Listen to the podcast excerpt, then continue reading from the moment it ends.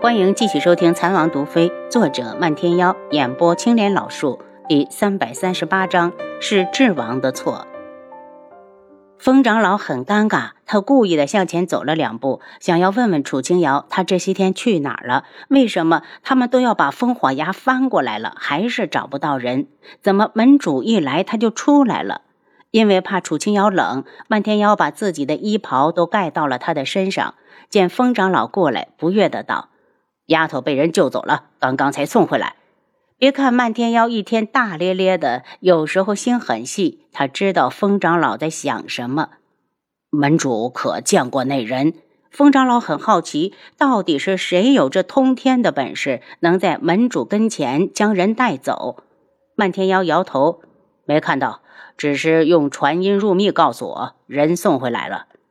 看来此人是有非敌，把人完好的送回来就好。风长老的心终于落了下来。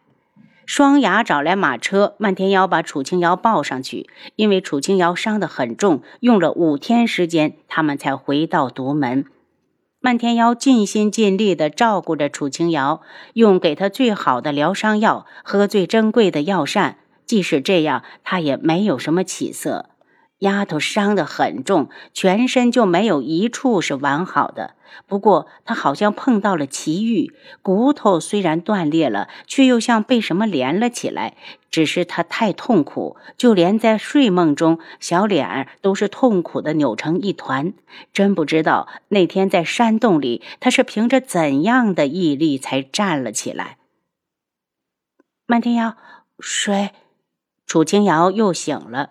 漫天妖拿起勺子喂了他几口，忍着悲痛。丫头，你觉得怎么样？我好多了。楚清瑶想要笑一下，努力了半天，最后放弃。那就好，再养几天，等你好了，我带你去见一个人。现在的楚清瑶就像个残破的娃娃，才说了两句话，就冒了一头冷汗。漫天妖拿起帕子，慢慢为他擦拭。眼中心疼，让人揪心。丫头，对不起，我明明说过要守护你，却没做到。那个人是谁？看出他在难过，楚清瑶接着问：“去了你就知道了。”楚清瑶收了帕子。华西莫知道我受伤吗？古武门离独门这么近，他一定知道了。嗯，知道。他一直在外面找你，我已经派人过去让他来见你了。漫天妖的手掌贴合在他的上面，用内力缓缓温和着他的经脉。楚清瑶现在吃的药需要配合内力来调理。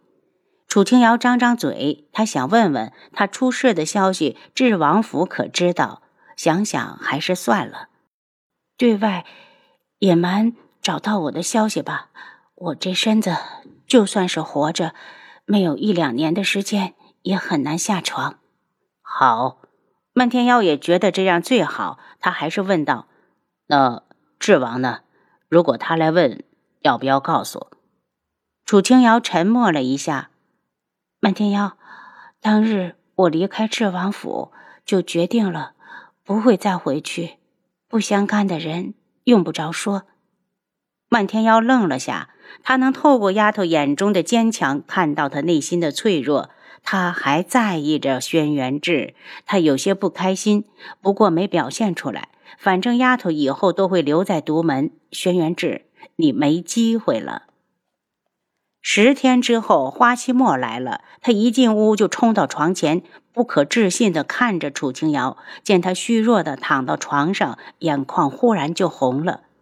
当迷迷糊糊的楚清瑶听到有人来了，睁开眼睛就看到了他，希望。再次见到你，真是恍如隔世。青瑶，你还活着，真好。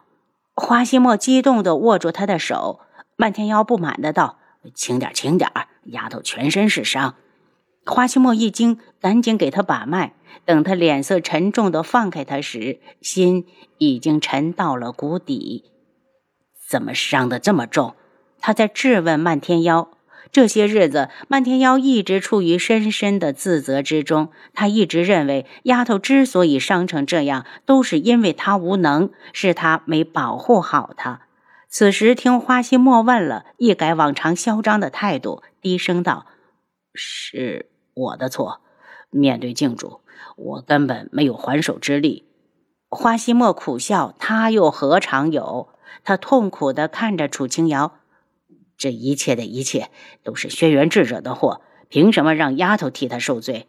是他招惹了靖主女儿，还始乱终弃。明明有了女人，还为何还要娶清瑶？如果不是他，清瑶认识靖主是谁啊？”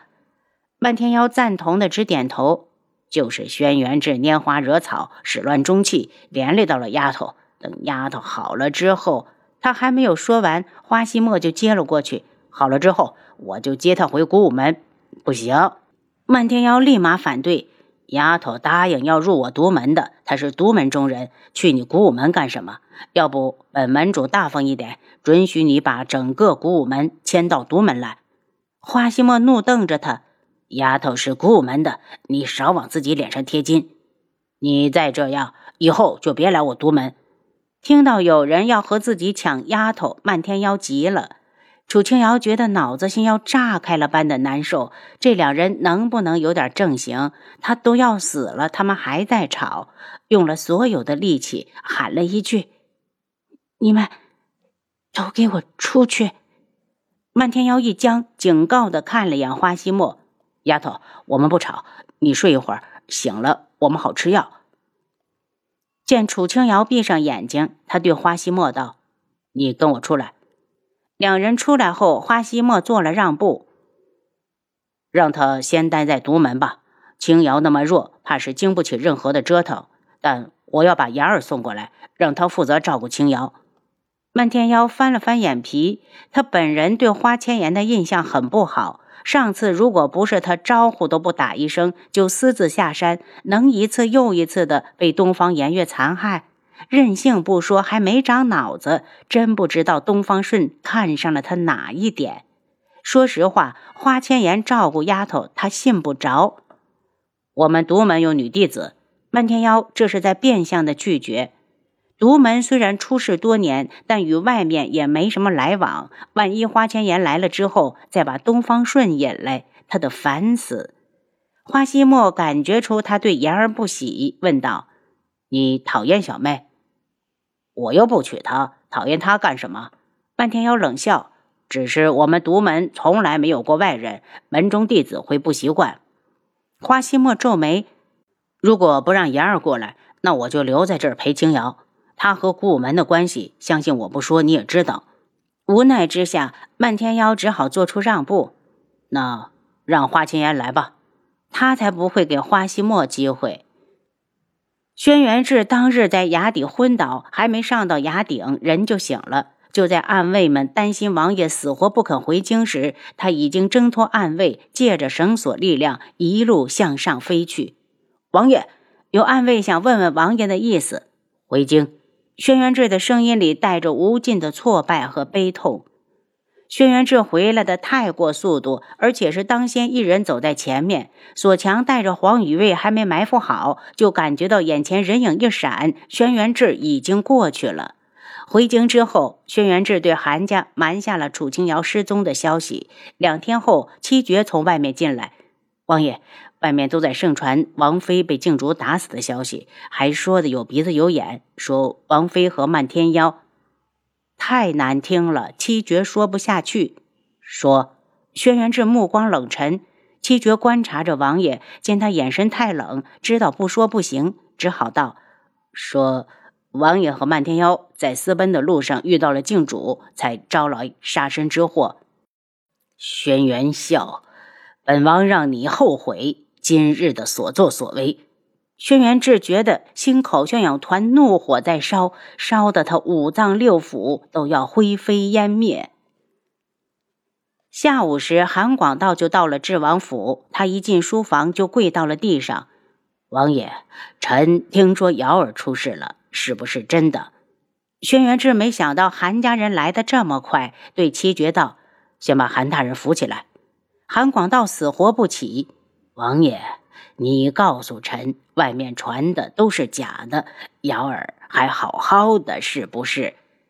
对于韩广道，轩辕志最后选择了说实话。他在烽火崖遇到了靖主，下落不明。我亲自去了一趟崖底，没有找到，但与他同行的独门门主还活着。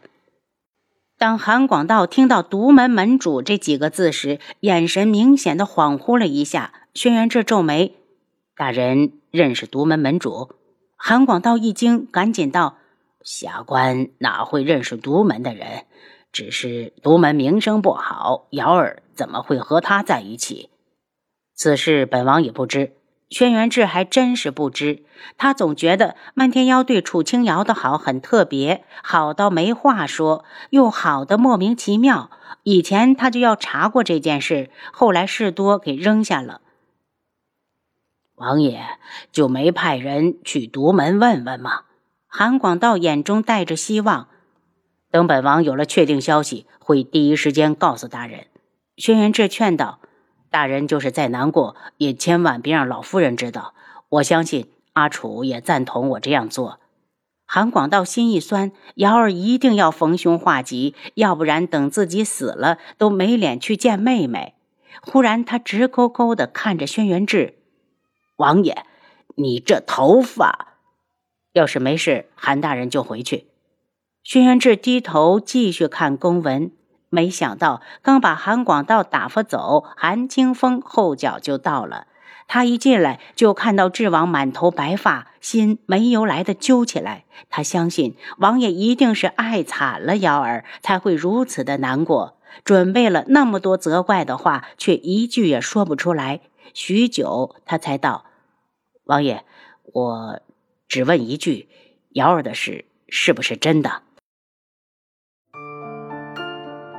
您刚才收听的是《蚕王毒妃》，作者漫天妖，演播青莲老树。